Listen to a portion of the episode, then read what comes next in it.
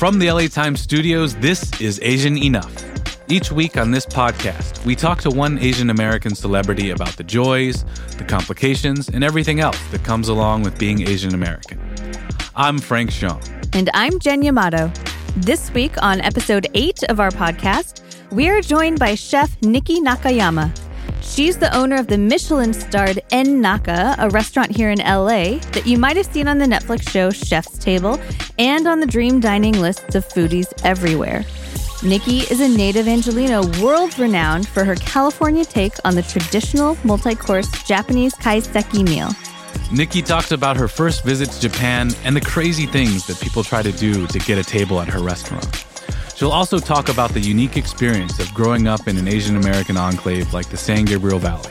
like where are all the cheerleaders and you know jocks that you see growing up on TV? This is my high school does not look like this. We talked to Niki before California Governor Gavin Newsom required that all restaurants halt in-house dining due to the coronavirus. Since then, Niki and her crew have been making beautiful bento and jubako boxes that you can pick up at n/naka full of delectable bites of dishes like grilled miso black cod, braised abalone, seared wagyu salad, and matcha white chocolate cake.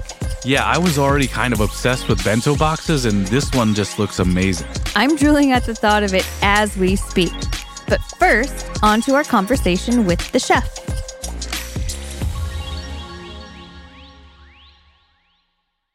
Asian Enough is presented by Little America, now streaming exclusively on Apple TV Plus and the TV app on all iOS devices and TV app supported devices.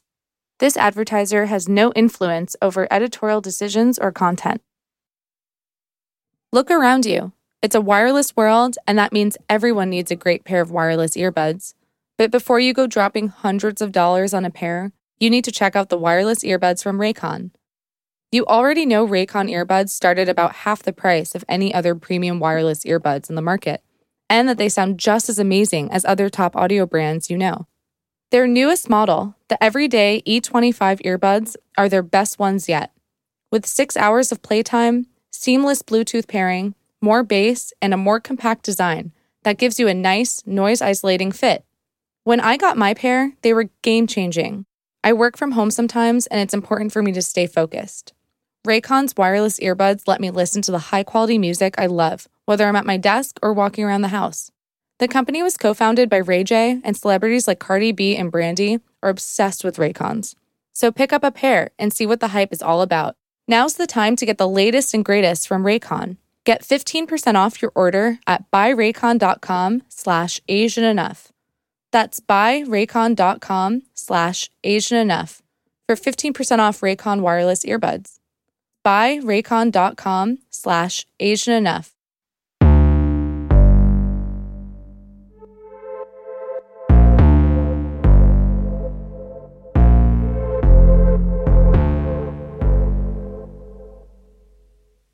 Now, you and your namesake restaurant n/naka have established some of the best reputations in in the country for what you do. You've got celebrities drooling over your food.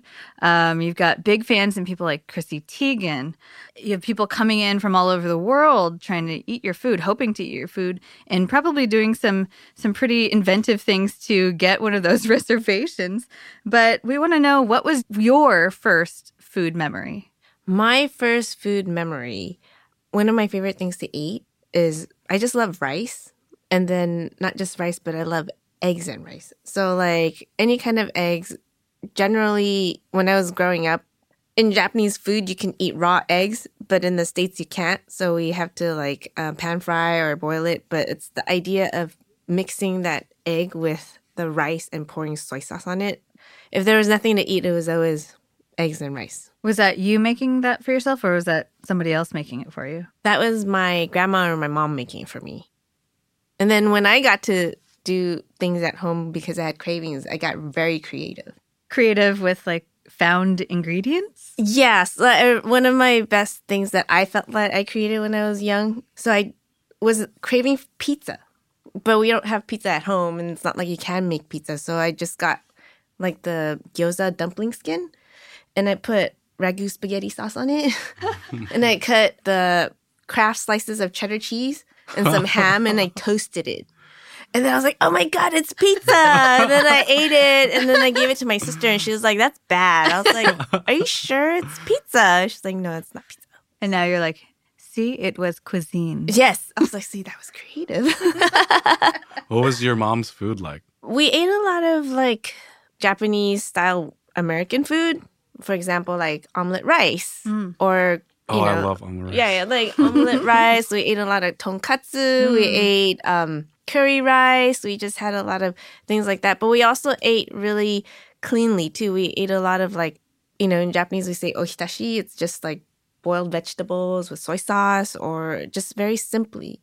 My parents, they started as a seafood market, and then um, they would always have fish and seafood at home. And I remember growing up thinking, I hate seafood. Like, I just want meat. Can we just have meat? And then they're like, no, we have seafood. The seafood is good for you. And it was that kind of household, like where you can get a lot of things, but you're like, I just want something else. Yeah, I, I definitely grew up eating all Chinese food, right? Mm-hmm. And then, but I grew up in the South, and so I wanted to try like Krystal and White Castle. Like, what was that food that you couldn't get that you wanted to get? McDonald's. yeah. Because back in the days when I was growing up, that was what was nearby. It was like, I looked to the left, it's McDonald's. I looked to the right, it's Burger King. Ah, well, I wanted to ask you basically about kaiseki and your experiences going to Japan and learning to cook that as a Southern California born and raised Japanese American. But first, uh, how would you describe kaiseki? I always have to tell people when it comes to kaiseki that it's the most formal way of dining in Japanese cuisine because it's a, a very completely thought out meal. It's not just, you know, where you randomly pick things and put it together. It's a formalized meal where you really have to think about the ingredients and you also have to think about the cooking methods that really highlight the ingredient. And it's about seasonality, about representing the area that you're in what I always say that the thing that I love most about kaiseki is that it's really about showing gratitude toward nature, like um, this feeling of really appreciating what nature has to give you, and then giving back by doing the best things that you can do to the ingredients to highlight them and make them shine. You're like honoring Yes. their essence. Yes. I didn't realize how how much of an outsider I was until I actually went to live in Japan. Because I remember growing up here and thinking, oh, you know, one day when I I remember like around the age of 12 I was like I, I think I want to go to Japan to study. I want to like live there and uh, experience that kind of life just to see what it's like so different from what I'm what I've known. And I thought that would would be an amazing experience for me to do it. And I always had planned it in my mind that I was going to go after high school and just sort of experience the lifestyle. And it was only when I actually went there did I realize like, oh my gosh, I think I'm so much more American than I recognized when I lived in America. Mm-hmm. Because there's just so many things that are so different from our lifestyles. And there's so many cultural nuances that if you're not familiar with, you could come off as being offensive to people. I felt like I had a really good education about those nuances, but it's only when I went there that I realized, oh, I can't walk around and eat at the same time because that's not what you do in Japan. Like, and then I can't sit in the subway with my legs all spread out because I'm so tired. It's like I just have to sit there properly and behave. Yeah. And I think one of the most hardest things when it comes to trying to get into what I wanted to do with cooking was finding the right place to sort of accept what I wanted to do. Luckily, I had relatives there that were willing to take me in and give me that training and things like that. But I felt that there are a lot of differences, but at the heart of things, I always feel like I can relate. So it's very difficult. I think at one time I really wanted to be a part of the society, but then after as I got to know it a little bit more deeply, I just felt like I think the best thing is just to be who you are. Yeah. And you came home. Yeah. Well, what was it actually like growing up here? I think one of the things that was different growing up here is unlike how it is maybe now, there weren't as many Asian people when I was growing up. And I felt like I had one Japanese classmate. I had maybe like three Korean classmates. Maybe there were two Chinese classmates. But it just felt very, on some level, isolating at one point. I hadn't really thought about it. It wasn't like a big deal. It wasn't like I felt any sort of not belonging. But I, I noticed that there were differences. Thought about like being Asian, I guess, or being or seeing how different you were from everyone else. Yeah, you know what? I didn't really think about being Asian until I actually moved to the San Gabriel Valley. And that was really a unique experience because the high school I went to had maybe, it was probably 70% Asian. The thing that struck me was like, this is not how I imagined high school. like where are all the cheerleaders and you know jocks that you see growing up on TV? This is my high school does not look like this.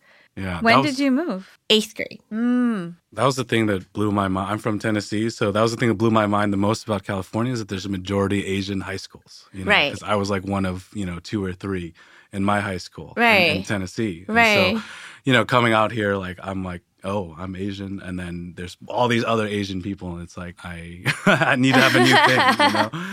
Uh, so, so you moved to Arcadia in eighth grade, No, we actually moved to Monterey Park area. Monterey Park. Ah. Oh, yeah. really? There weren't as many Chinese as there are now, but there were a good amount of Chinese people. I felt very lucky that I have classmates that are still my friends today.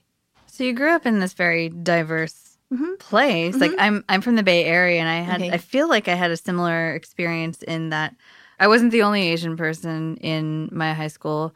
Uh, it was very diverse, but I didn't really think about my Asianness until I, I grew up, especially uh, after I moved to LA. And I wonder what your experience was like in this very multicultural Los Angeles. Were you always interested in other foods as well? Mm-hmm. Or like, what was it that ultimately brought you back to Japanese cuisine? Let's see. That's a really interesting question. I think growing up in LA, you really do get a sense of the diversity. And luckily, you also get to try a lot of kinds of cuisines and you're exposed to different cultures. I think what made me want to stay within Japanese food was the one experience that I had when I went to Japan and I ate this like amazing kaiseki meal. And it was like, wow, this is what food can be about. Because up until then, I hadn't experienced food as a very personalized, celebratory type of experience. Like you, you know, we celebrate with family all the time, and for me, growing up, that's like one of the best things about holidays. But to have it like just be this amazing meal that unfolds itself, kind of like finding little surprises and treasures throughout, and it was hmm. just like that's what I want to do. Do you remember any of those bites, or could you describe any of those dishes or anything? The first, the Yeah, first, the first. meal. Well, Yeah. one of the things that I tried was I had never had sashimi like that before. It was just like, what is this sashimi? It's like I, I know these fish, but it tastes very different. And it was like, no, we have different soy sauces for different things in Japan. Like you have a sashimi soy sauce, you have a soy sauce for cooking, you have a soy sauce for soups, you have a. soy- It's like all I know is Kikkoman Mhm. you know and it's black but it was it was a very very like oh to think about food in those ways was a very eye-opening experience for me Do you think being like Japanese American has been a barrier or like an access point to kaiseki and Japanese culture? i feel like it has been both when i think about trying to get into japanese traditional cooking. I think originally when i set out to open n/naka there was this concept like oh i have to do what people understand kaiseki is. I shouldn't put my own voice in it. I mean there's this thought in my mind like oh i didn't even think about veering from what it's supposed to be because that's what i experienced. And then as time progressed. And then my one visit to japan after opening n/naka in 2015 it was like talking to other japanese chefs about you know what kaiseki means to them. And everybody's just like well you really have to represent the area that you're from. And i was i thought to myself like how am i doing that if i'm not really talking about california and i'm just bringing in only japanese ingredients? Then it hit me like i really need to tell a story about our my personal environment through kaiseki. It all came together. I was like, oh my God, this makes so much sense. Because I used to get somewhat offended when people would come in and be like, well, this is kaiseki, but it's not like what we have in Japan. And I was like, hmm. well, because we're not in Japan. Mm-hmm. you know, like if we're in Japan, like if you want to experience like the very real kaiseki, you should go to Japan and sit in a room that is like showcasing Japan. I mean, come on, Yeah. seriously, like the weather is different, the the air is different. You're not going to experience the same thing. And then it just made sense to me. It's like, that makes sense. Like, I really need to have this place where it feels like it's talking about California, but then these are the techniques that I know, and th- this is the philosophy that I really believe in, and then to sort of put it all together. That's interesting. So, mm-hmm. like, you sort of define authenticity within kaiseki as being less Japanese in flavors, right? Mm-hmm. Being more mm-hmm. Californian because right. you are here, and right. that, that's who you are. Right. And I always think, you know, growing up, one of the things that I was really appreciated about having different cultures in my life is like, you know what? The one thing that is really amazing is like Japan has this amazing culture. America has its own amazing culture. Like, but how lucky am I to be able to pull from both things that I really like and believe in, and then to take and then not use the things that I don't believe in? So I think that is one of the best things that like being here in LA or just like being born in another country offers you. You have the ability to absorb other cultures and really, really think about what you believe in and not to have to be like follow either one because that's all you know. Can you describe an example of a dish that illustrates exactly that that concept? So, one of the things that we have on the menu that I really really like, it's using a California rockfish that we marinate in soy sauce. And then we grill it Japanese style, binchotan. And then we smoke it with a California rabbit tobacco. This is a very Japanese method, but the flavor is also Japanese. But then we're using a California fish, and then we're using California herbs to dress it up a little bit more. That's fascinating. I think initially it was a hard thing to try to convey to people who are accustomed to having having a belief of what kaiseki is. But I do believe at this point that people come in not expecting what they would get in Japan. And I think the more open minded they are when they come in to just experience what we're doing for what it is, the more they are able to enjoy it. And luckily, I feel like at this point, people do that when they come in. They're not coming in trying to distinguish how we're not Japanese. One thing I really love about about it is even the name and not, and the and the stylistic the, the form of it is very declarative and it's bold and I think it it does in a way like set this tone for this is your voice and uh, within these walls that's what you're about to experience. But was it hard for you to to put your name on the restaurant? this is funny because I was like, you know what? I've been cooking for so long and I've been dreaming about opening like a very personal restaurant, like my restaurant.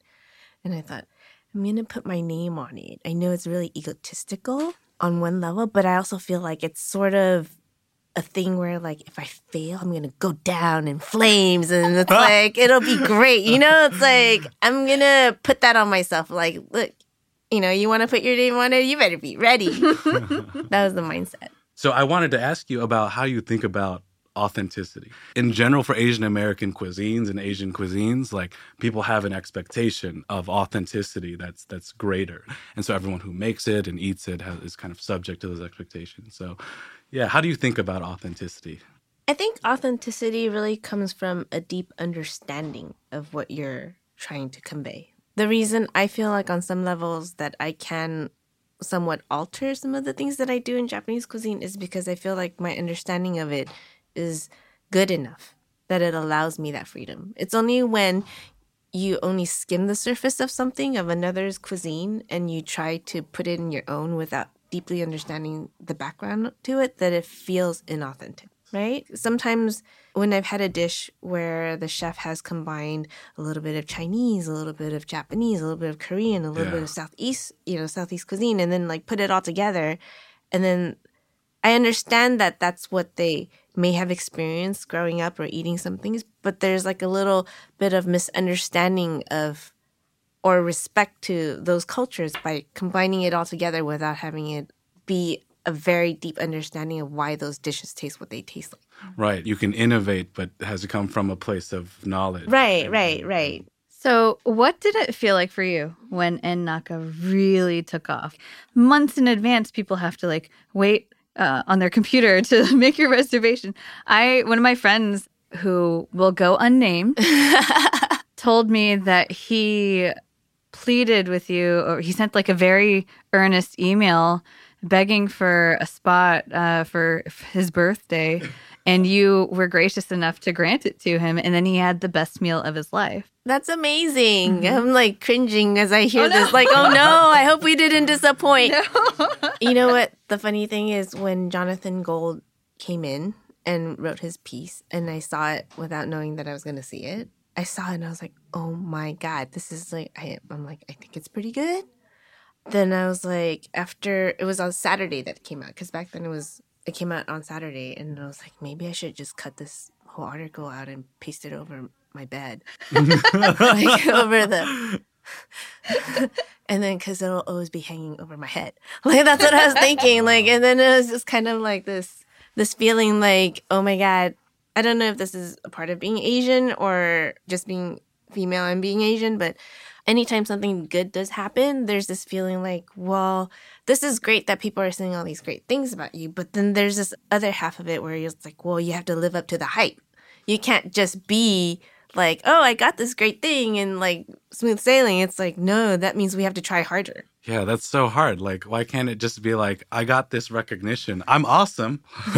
well, what's the craziest thing somebody's done to try to get a reservation with you? The craziest thing somebody's done is I think they came to the back door of our restaurant and tried to talk to Jeffrey, who who like oversees a lot of the reservations and he was like, Hey, what can I do to get a reservation? And Jeffrey's like, Oh, you know, I'm so sorry we're fully booked today. We don't have space. He's like, What if I, you know, hand you some money? Or and then Jeff's like, No, we don't have space. And he's like, What if I let you drive my car? it's like I feel very honored that people feel mm. that. And it's really nice when people are so genuinely wanting to come to eat. And I hope that um it just makes me feel like you know when they make such an effort that we really have to do our best to sort of make their experiences worthwhile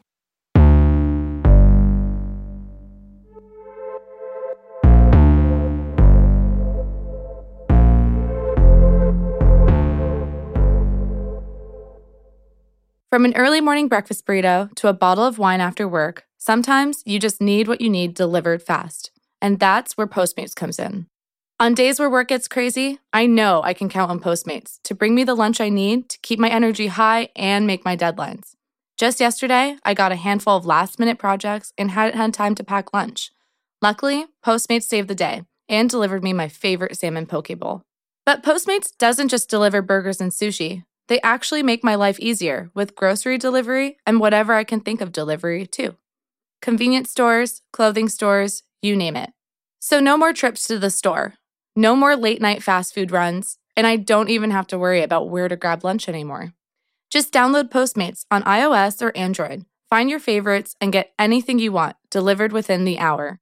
For a limited time, Postmates is giving Asian Enough listeners $100 of free delivery credit for your first seven days on Postmates. To start your free delivery, download the app and use code ENOUGH. That's code ENOUGH for $100 of free delivery credit with no minimum purchase for your first seven days when you download the Postmates app. Anything you need, anytime you need it. Postmate it. There's enough uncertainty to go around these days, especially if you own a business.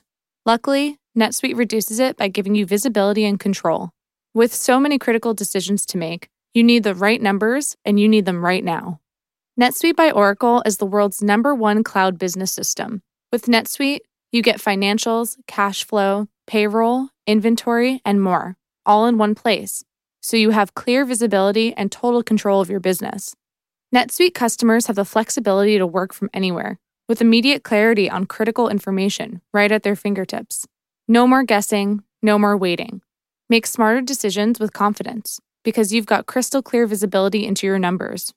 It's time to join over 20,000 companies who trust NetSuite to stay in control don't wait to get your free guide and schedule your free product tour at netsuite.com slash enough. That's netsuite.com slash enough. NetSuite. Business grows here. Asian Enough is presented by Little America, the acclaimed comedy series now streaming exclusively on Apple TV Plus for your Emmy Awards consideration. Inspired by the true stories featured in Epic Magazine, Little America goes beyond the headlines and looks at the funny, romantic, heartfelt, inspiring, and surprising stories of immigrants in America, and they're more relevant now than ever. Episodes include The Cowboy, where a Nigerian student finds a sense of connection through Oklahoma's cowboy culture, and The Jaguar, where an undocumented high school student's life is changed by an urban squash coach. Apple TV Plus is available on the Apple TV app on iPhone, iPad, Apple TV, iPod Touch, Mac, select Samsung and LG smart TVs, Amazon Fire TV and Roku devices, as well as at tv.apple.com for $4.99 per month with a seven day free trial. Customers who purchase a new iPhone, iPad, Apple TV, Mac, or iPod Touch can enjoy one year of Apple TV Plus for free. Get Apple TV Plus and stream all of Little America today.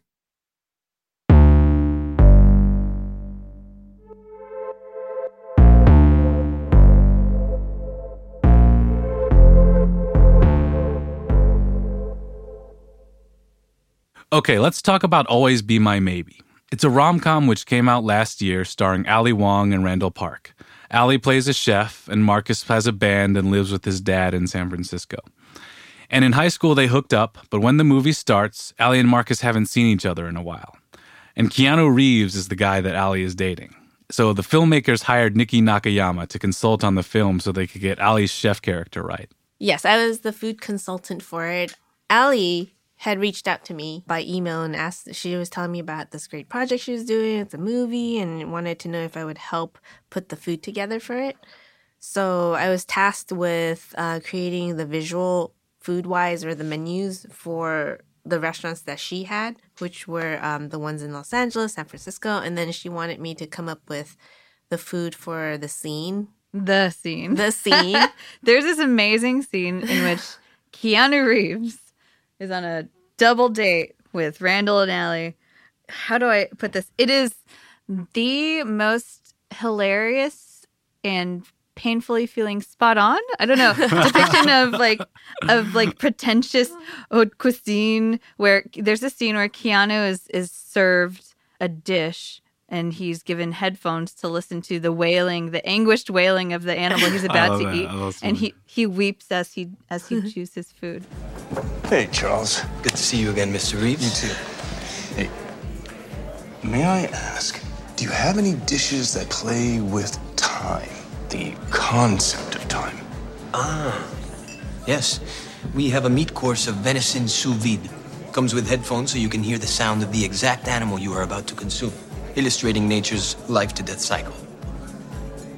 and of course, everything you see on the table tonight is edible.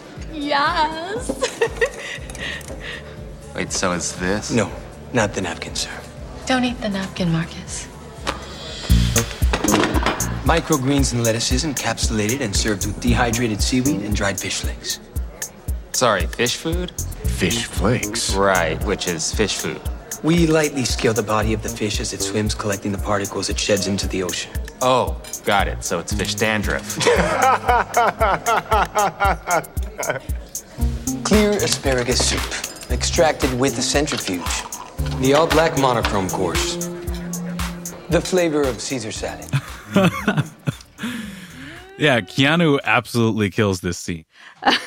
Where did that kind of inspiration come from for this scene for you? I think, well, there was a lot of research on my end on what was happening in the fine dining world. And there is this part of me that was like, well, there's some things that can be very artistic and very artful and really create an amazing experience. And at the opposite end of that, based on your perspective, it could be like totally crazy and stupid. Like when done properly, con- conceptual dining is fantastic, it's inspiring. And then when done poorly, it can be kind of a joke. And then I thought, well, I'm in the fine dining world and I'm always looking for the right things to say via food. And if we can't laugh at ourselves on some level, then we're taking ourselves a little bit too seriously. Did you hear from anybody after? No, no.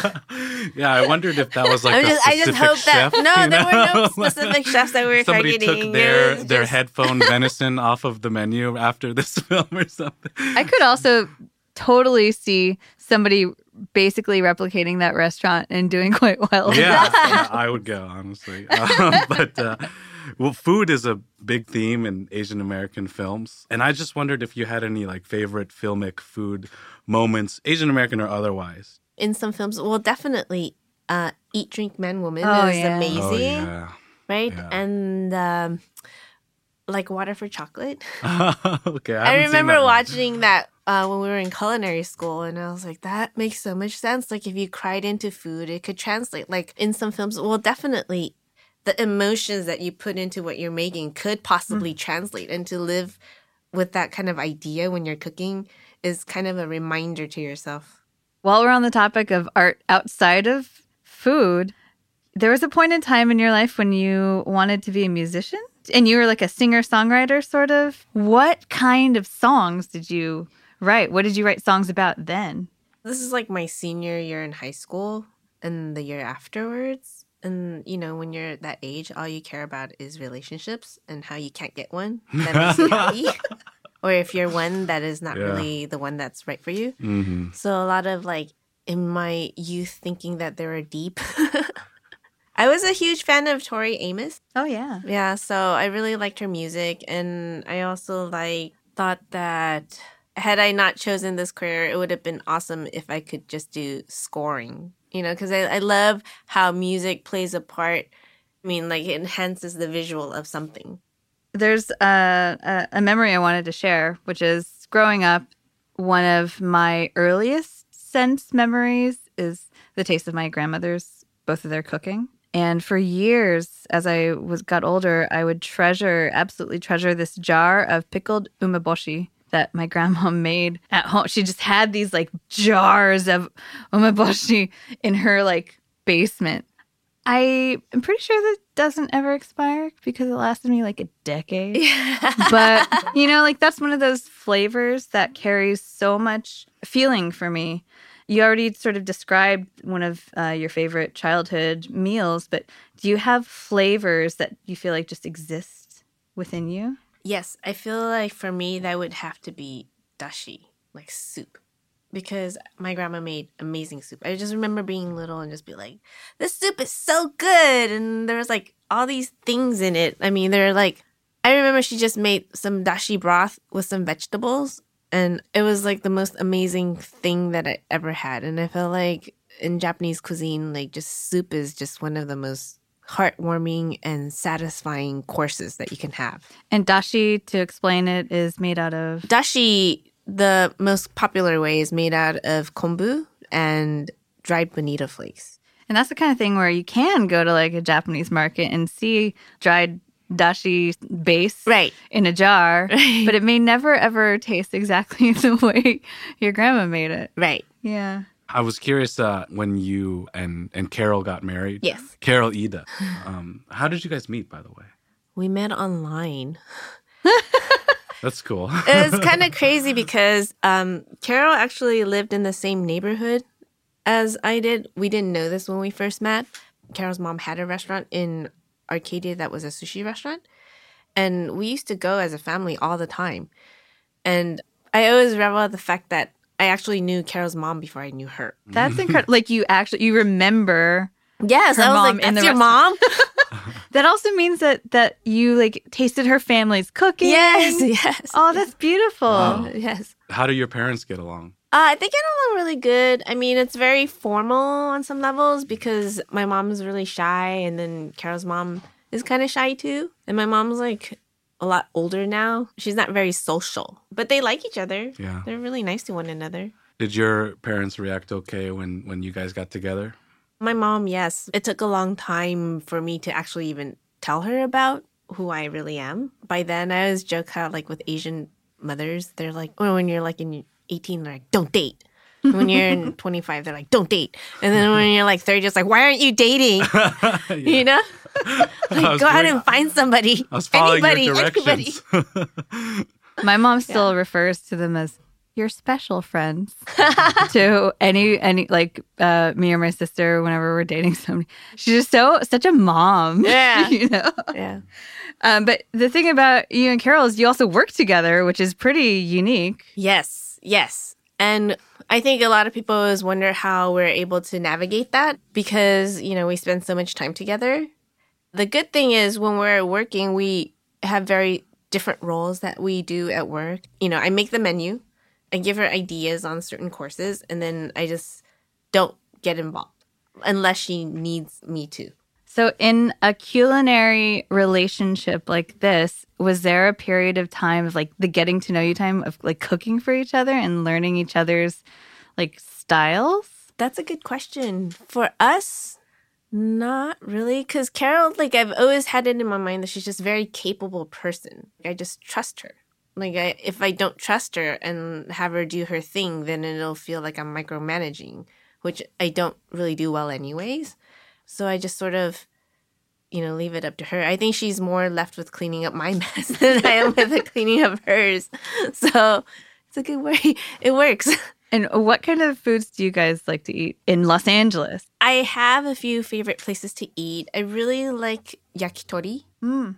So we go to several places out in Torrance for yakitori. Um, one of them is uh, Torihei. Frank's writing this down.